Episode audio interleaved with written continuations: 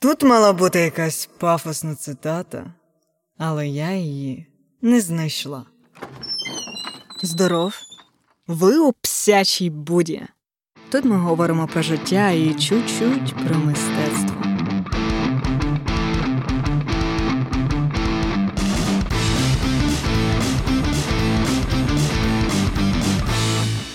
Останнім часом мене хвилює життя і куди воно кодиться значно більше за мистецтво художників, концепцій та ідеї. Навіть більше скажу, помітила, що наразі цікавлюсь більше вже не так живописом, як скульптурою, архітектурою та продуктовим дизайном. Тому сьогодні ми будемо говорити, як принципи дизайну можна застосувати в власному житті, щоб віднайти або покращити наявний кар'єрний шлях роботи і там ще щось, що вам треба. Про одну відому скульпторку з Львівської кераміко-скульптурної фабрики та про те, як мистецтво є також практичним.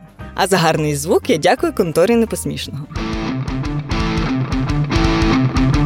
Цього літа я витратила досить багато часу на те, щоб зрозуміти, як розпланувати своє життя. Та і на цьому моменті я відкрила для себе неймовірну просто книгу двох американців. Біла Барента та Дейва Еванса, яка називалась Дизайн мислення спроектуй своє життя. Отже, хто це такі? Біл Барнет він є виконавчий директор дизайнерської програми у Стенфордському університеті, де він раніше здобув магістерський ступінь з продуктового дизайну. От і дуже такий крутий дядько. І він виконує роль радника у кількох технологічних стартапах. А от Дейв Еванс, він по суті майже те саме. Він також е, е, зв'язаний з Стенфордським університетом. Він там викладає курс продуктового дизайну, е, і також він є консультантом із менеджменту. Окрім цього, він також займався запуском продуктів одного з напряму в компанії Apple і багато чим займався, зокрема зі створенням відеоігр відеоігор Electronic Arts. Але до чого ці чуваки такі, е, взагалі до чого вони тут є, і що це за історія? Я не пам'ятаю, хто з них двох, але один з них почав свою, можна сказати, свій кар'єрний шлях дуже так е, цілеспрямовано. Він як почав з дизайну, тому що йому дуже сподобалось малювати всіляких людей. І От коли він дізнався, що є люди, які всі 8 годин сидять і малюють, і ще й заробляють на цьому гроші, він вирішив податись власне в цей дизайн. А інший він насправді років так до 20, е, до 25 не знав, чи займатися. От і можна сказати, спробою і помилок він собі себе віднайшов в цьому дизайні. От і ці двоє чоловіків зробили якось переворот у Стенфордському університеті, коли побачили, що чимало випускників не можуть знайти своє місце у житті навіть із дипломом Стенфорду на руках. А що саме вони зробили? Вони створили курс Designing Your Life якби дизайнує своє життя, де власне і пропонувала студентам застосувати дизайнерське мислення до свого життя. І спершу слухачами були самі студенти-дизайнери, ну бо їм простіше все шарити.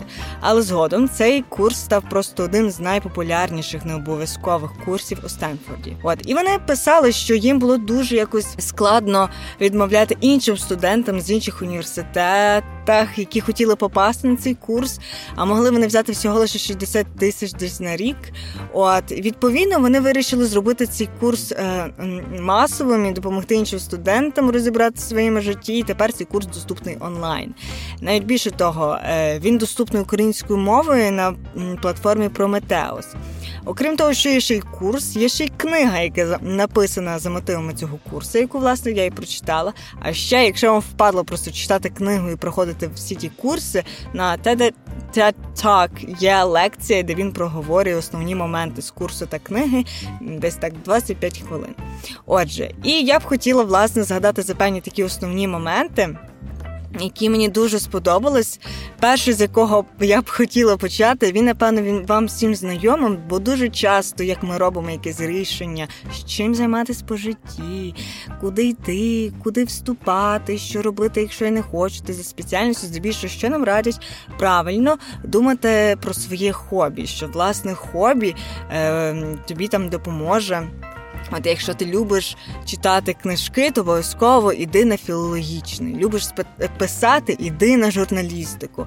От, але так е, може статися, що ви можете вступити на журналістику, але ви зрозуміли, що вам то не дуже подобається писати аналітичні статті про політику Зеленського. Або у вас було одне уявлення, ви не дивились фільмів про таких великих, там не знаю, журналістів, там Джонсона, як він там про голодомор писав.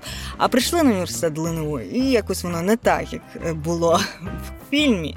І це абсолютно нормально. Тому хобі має інколи лишатись інколи хобі. Не обов'язково з нього робити все сенс свого життя. Окрім цього, що вони цей можна сказати стереотип дещо зламали.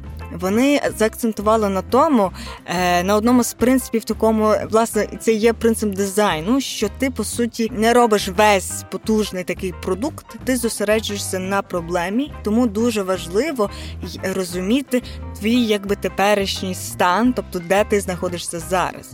І от біля входу до студії дизайну в Стенфорді там навіть висить такий знак, на якому написано ти тут. Тобто не йди назад, не йди дуже сильно вперед. Навіщо це робити? Тому що інколи вам може здаватися, що все погано, що вам робота капець як не подобається, треба кардинально просто змінювати своє життя. Але насправді, якщо зробити такий певний аналіз, ви можете себе зловити на цьому, що вам не подобаються якісь конкретні моменти. Якщо би ви їх виправили в вашій роботі, наприклад, не відписувати на всі ці імейли, не брати участь у всіх цих конференціях, вам в принципі ця робота подобається. Окрім того, що ти мусиш мусиш пам'ятати про своє тепер теперішнє становище, є такий ще інший цей принцип дизайну, що не обов'язково, якщо ти хочеш все таки змінити своє життя, ці зміни мають бути просто страшенно кардинальні. Зміни відбуваються поступово, і дизайн він орієнтується на те, щоб створити не готовий весь такий продукт, а прототип, щоб його протестити, подивитися, що дійсно ця, до прикладу, машина для випікання хліба, е, чи вона може справити зі своєю функцією, чи вона взагалі потрібна, чи її хтось буде купувати, якщо ми говоримо про продуктовий дизайн, щось таке, чи приклади, як же там правильно називати, але менше з тим. І е, тут така головна думка полягає в тому, що до прикладу, якщо ви хотіли б займатися там ресторанним бізнесом, не обов'язково йти брати кредит і відкривати цей бляхамуха ресторан. Для початку достатньо піти попрацювати офіціантом в якийсь ресторан і зрозуміти, чи вам взагалі сподобається ця внутрішня кухня. Можливо, вам не сподобаються якісь процеси, або ви взагалі усвідомите краще, яку би роль би б хотіли мати в цьому ресторанному бізнесі. Можливо, вам не хочеться займатися бізнесом як таким, шукати всіляких лідів, клієнтів. Можливо, вам більше буде просто подобатись от складати меню.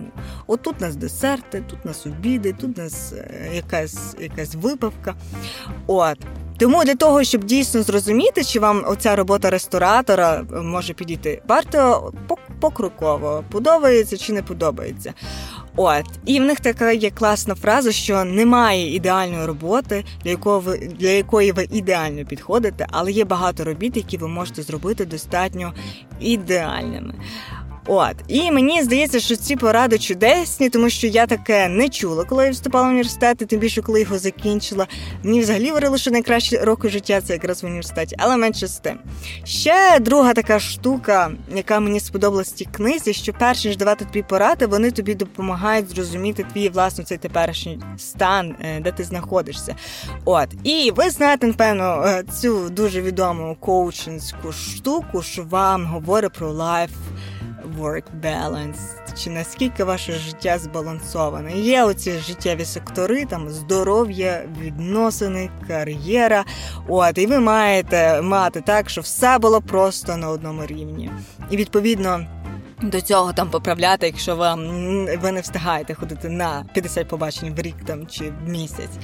От і що пропонують автори цієї книги? Вони пропонують е, все-таки для себе зрозуміти, наскільки е, вам ці аспекти в житті важливі, і як робота до вашого життя, як вона з цим поєднується. Тобто. Ну і де у вас є власне цей момент, ну там проблеми. От Е, Бо не завжди попри те, що зараз досить є такий тиск зовні, що вам потрібно займатися своєю кар'єрою, але можливо вас не цікавить кар'єрний шлях. Можливо, вам просто хочеться мати там високооплачувану роботу. Ці книзі навіть такий цікавий приклад показали, що після цього якось я особисто перецінила свої якісь цінності довкола цього. Вони розповідали про одного чувака, якого там звали Джон. І от Джон він на першому місці в нього не стояла кар'єра, в нього стояли розваги. Е, там можна сказати, якийсь комфорт життєвий. Правда, це в нього комфорт, це в нього там власний котеч, там машина, яхта, е, поїздки на море. І коли навіть він на своїй роботі отримував можливість е, якби піднятись вище в е, цій кар'єрній по кар'єрній драбинці, він не піднімався. Чому? Тому що е, з новими посадами з'являлись нові обов'язки, а йому було просто це впадло робити. В нього вже він там свій комфорт отримав, і він просто для нього робота була така швидше за все, що було цікаво, але не настільки, тому що всі ці гроші він заробляє власне для свого задоволення. І мені це ну я не збираю за власне задоволення, але просто це було цікаво. Тому я дуже вам пропоную прочитати цю книгу. Е, тому що зараз принципи дизайну, вони по суті, вони їх можна можна так сказати використовувати не лише в якомусь там житті, чи навіть тому самому дизайні. Але я помічаю, що навіть в створенні проєктів якихось люди е, часто говорять про такі штуки, як мінімальний життєвий продукт, тобто створити щось, що виконує одну функцію. Е, люди готові були за це заплатити гроші і все. Або proof of concept, POC. Тобто це є взагалі то айтішні такі терміни, і це дуже класно бачити, як вони можна сказати влізають в інші індустрії і якось ем, організацію цих індустрій покращують. Ну і сподіваюся, в життя вони вам покращать. Не можу сказати, що я капець розпланувала своє життя після цієї книжки, але воно то мені життя розслабило. А тепер я хочу вам розповісти про одну скульпторку цього можна сказати цього місяця, чи я не впевнена, чи можна про це говорити. Але я досить багато часу витратила на те, щоб познайомитися зі спадщиною львівської кераміко-скульптурної фабрики. І однією можна сказати з активних учасників, учасниць цієї фабрики була собі скульптурка, досить відома скульпторка зі Львова Теодозія Бриш. І я розумію, що ви напевно про радянську скульптуру думаєте, власне, як таку, яка там е, всі ці Данило Галицький пам'ятник, пам'ятник ще комусь там Леніну, Сталіну. От, але власне приклад цієї фабрики показує, е, що скульптура була дуже практичною в той час, в 60-х. І ну, поки там не розпався радянський союз, і мене навіть дуже здивувало, що е, там була може так настільки налагоджені процеси. Там навіть людям, тим скульпторам, платили за всі ескізи, які вони робили, навіть якщо це не було, можна сказати, якісь такі матеріали, матеріали, які ти міг вже виставити. Це міг бути навіть з паперу, і всі гроші прописані були. Документація дуже добре велася, хизи, куди вона потім далі ділась. От чи вона ще збереглась. Але всі ці процеси були дуже налагоджені, і що найцікавіше, всі ці процеси, можна сказати, творчі, мистецькі, були дуже налагоджені в звичайному житті, таких аспектах, як смерть. Чому ж мене Теодозія Бориш дуже так зацікавила? Отже, ви досить напевне бачили, що є в нас у Львові Личаківське кладовище, і там досить багато пам'ятників були зроблені власне Теодозією Бриж. Вона мала дуже такий специфічний цікавий підхід, але перш ніж я розповім про цей підхід, я хочу розповісти трішки про неї, бо як особистість вона теж дуже цікава. Отже, е, а щоб розповісти про неї, я маю перейти до її музею. Це меморіальний музей майстерня Теодозія Теодозії Бриж. По суті, це її майстерня, де вона робила всі ці роботи, і там дуже таке цікаве, така цікава атмосфера. Я вам дуже пропоную туди відвідати цей, е, цю майстерню у Львові, тому що, окрім того, що е, вона така насичена, Е, там є якісь є роботи, типу е, старі, і ти бачиш майстерню там 60-х років, яка майже не змінилась, там нічого не змінилось.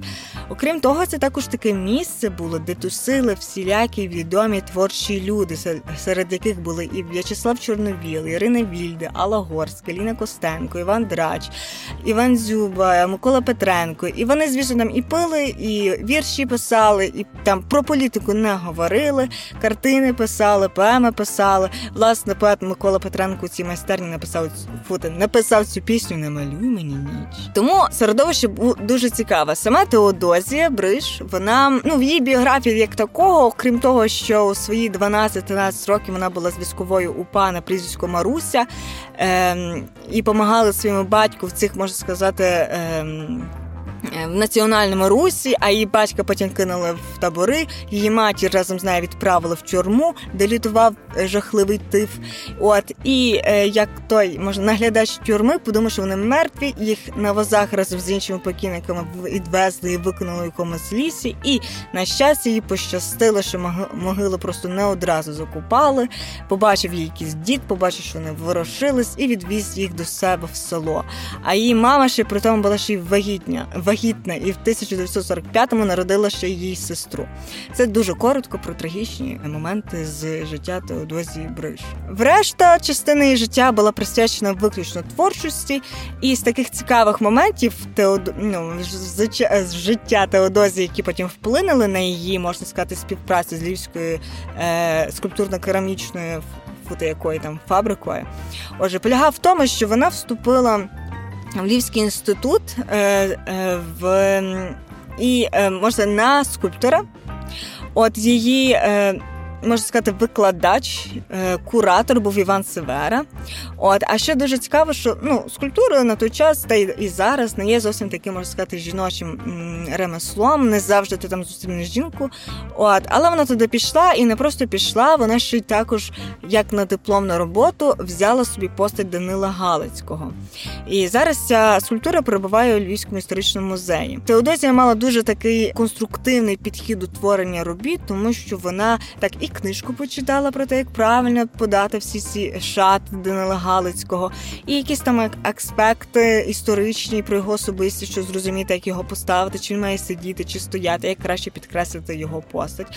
Але найцікавіше, що цю роботу її дуже на високо, ну, на високі бали оцінили, а це їй дало змогу можливість стати членкиною спілки художників і отримати майстерню в центрі Львова.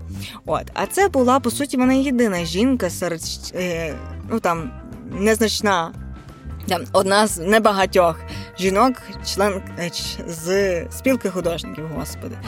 Е, що там цікавого, ем, це власне протистояння, можна таке сказати, як вона підходила до творення скульптур, як робили ці члени спілки. От і тут ми переходимо власне до Личаківського кладовища, тому що, як виявилось, всі ці замовлення на е, посмертні надгробки також надходили в львівську кераміку скульптурну фабрику. От бачите, вони не лише тарілки виробляли, вони ще виробляли там останній надгробок. І мені е, найцікавіше, напевне, було дізнатися, як вона власне займалася надгробком для Соломії Крушельницької. Тому що там є досить цікава історія. Як ви знаєте, Соломія Крушельницька вона її поховала в Україні, її е, її могила знаходиться у Львові. От і коли оголосили конкурс на її, можна сказати, цей посмертний надгробок, вже були певні такі легенди про е, Соломію. Власне ж це жінка, вона е, оперна діва світового рівня, дуже гарна, з великими грудьми, така просто як справжня оперна діва. От і от Теодозія, от члени решти спілки художників, чоловіки, вони отримали але власне це можна сказати, взяли участь в цьому конкурсі, щоб створити цю цей надгробок. І майже всі чоловіки створили виключно жінку, можна сказати, е, створили її цей посмертний образ. А Теодозія вона підійшла до з іншого боку до цього. Вона подумала про те, що оскільки Софія Крушельницька, вона відома тим, що і о, бляха, Соломія Крушельницька мені дала підказку з боку, я заговорилася. От, Соломія Крушельницька була досить е, відома, власне, таким я вже забула, які це були опери, але я пам'ятаю цікавий момент, що вона допомогла якомусь е, цьому композитору власне популяризувати його оперу. Здається, про цю японку, щось там далі.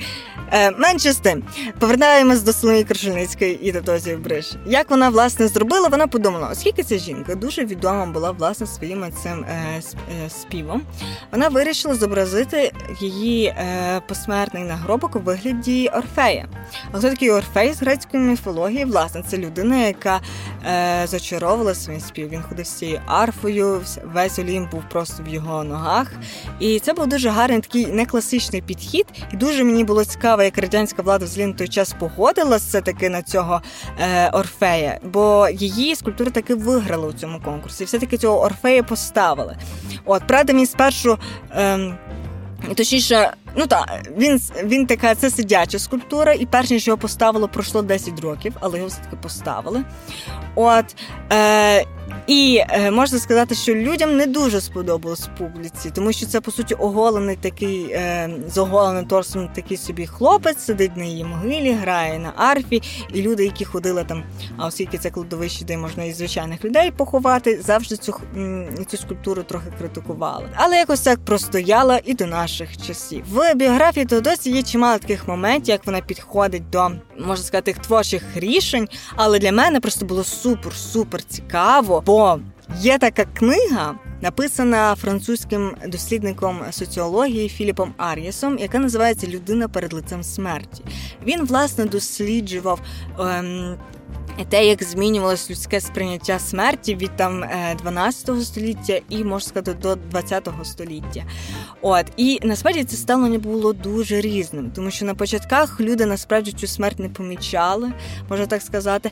Потім вони ставились до цієї смерті дуже як до такої речі, можна сказати, не те, що сакральної. Ну вони вшивали кістки своїх предків собі в одяг, тому що вважали, що воно дає їм якусь силу. Тобто, це можна сказати привласнення смерті. Потім з появою просвітництва, і коли появились усі ці, ви бачили картини як людину на столі, там е, ці паталонога, фути, як люди, люди коротше, зі скальпелем дивилися, де твоє серце, твої кишки, де твої нирки. От.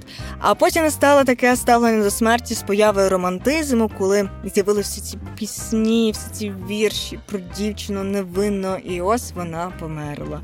От. І ти так страждаєш від смерті чужої людини. Тут перше з'являється власне поняття. Е, про чужу смерть. А от 20 століття, чим воно цікаве, те, що воно по суті про смерть не говорило. Типу, бо до того, після там Першої світової, якщо так говорити, е, скоротилися, можна сказати, терміни, коли люди носили чорний одяг. Раніше там людина могла 10 років носити цю жалобу, а в 20 столітті ось тільки рік е, філатовий одяг носили діти через ну, через смерті свого батька. От і мені було дуже цікаво, тому що це 60-ті роки, по суті, репресії, такі можна сказати. Ем, А тут з другого боку є львівська кераміко-скульптурна фабрика і радянський союз атеїстичний, які робили такі скульптури, де художники і скульптори могли показати не просто якісь надгробки з головою, а дуже творчо підійти до до, до, до творення цієї скульптури. Тому так, тому дуже цікаво. І останнє, про що ми поговоримо сьогодні, це про випадковість і випадково практичність мистецтва. Я вже говорила вам минулого разу, але цієї осені я була учасницею курсу Art Love Business Харківського інституту права, технологій та інновацій. І на одній з лекцій, е, де була лекторка Ганна Прохорова, е, ми обговорювали е, про право. І мені розповіли про дуже такий цікавий кейс, про який ну я яким я хочу поділитися. Це кейс про картини Микола Поманенка додому. Е, Я не знаю, чи ви бачили цю картину, але якщо ви коли-небудь гортали сторінки книжки підручника з української літератури, то ви, певне, цю картину бачили. Отже, що це за картина? Вона зображала козака на підпитку, і він такий плентається до свого подвір'я, а біля хати його чекає дружина з дрючком, готова його забити.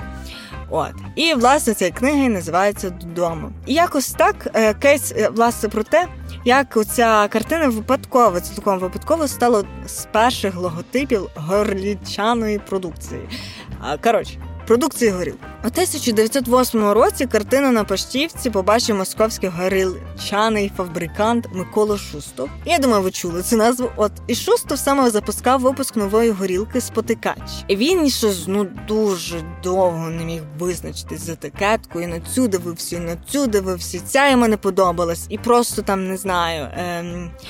е, оселедець на ніч, перець йому не підходив. І тут він побачив листівку, а ця листівка була просто прямо в тему. І фабрикант, не подумавши, що ця листівка, ну просто це ж листівка, вона, напевно, не має авторських прав чи комусь належить, е, ну, щоб вона комусь належала. От. І фабрикант він дав ну, якби репродукцію картини, а він не знав, що це за картина. Він ніколи не знав, що є такий художник Микола Поманенко. І він дав оцю картину е, на етикетку до пляшки горілки. Сам ж художник ніколи не мав на меті малювати етикетку е, для горілки. Він завжди малював просто те, що бачив, і ніколи не вигадував сюжетів. Тобто він не працював в рекламі, як ви думаєте. Однак е, його живописне полотно додому його якось вже кілька разів рекламувало в Москві на пляшках горілки спотикач. І врешті. Нарешті його друзі-колеги, які жили в Москві, вони були дуже обурені, бо як це так? Картина художника знаходиться на горілці. І Врешті-решт вони йому написали такого злісного листа, і вони там написали йому, що ми вважали тебе чесним чоловіком і нашим товарищем, которым гордились і збирали тебе членом нашого общества за известность в художественном мире, стал академиком, но оказывается, себе этого мало писали передвижники.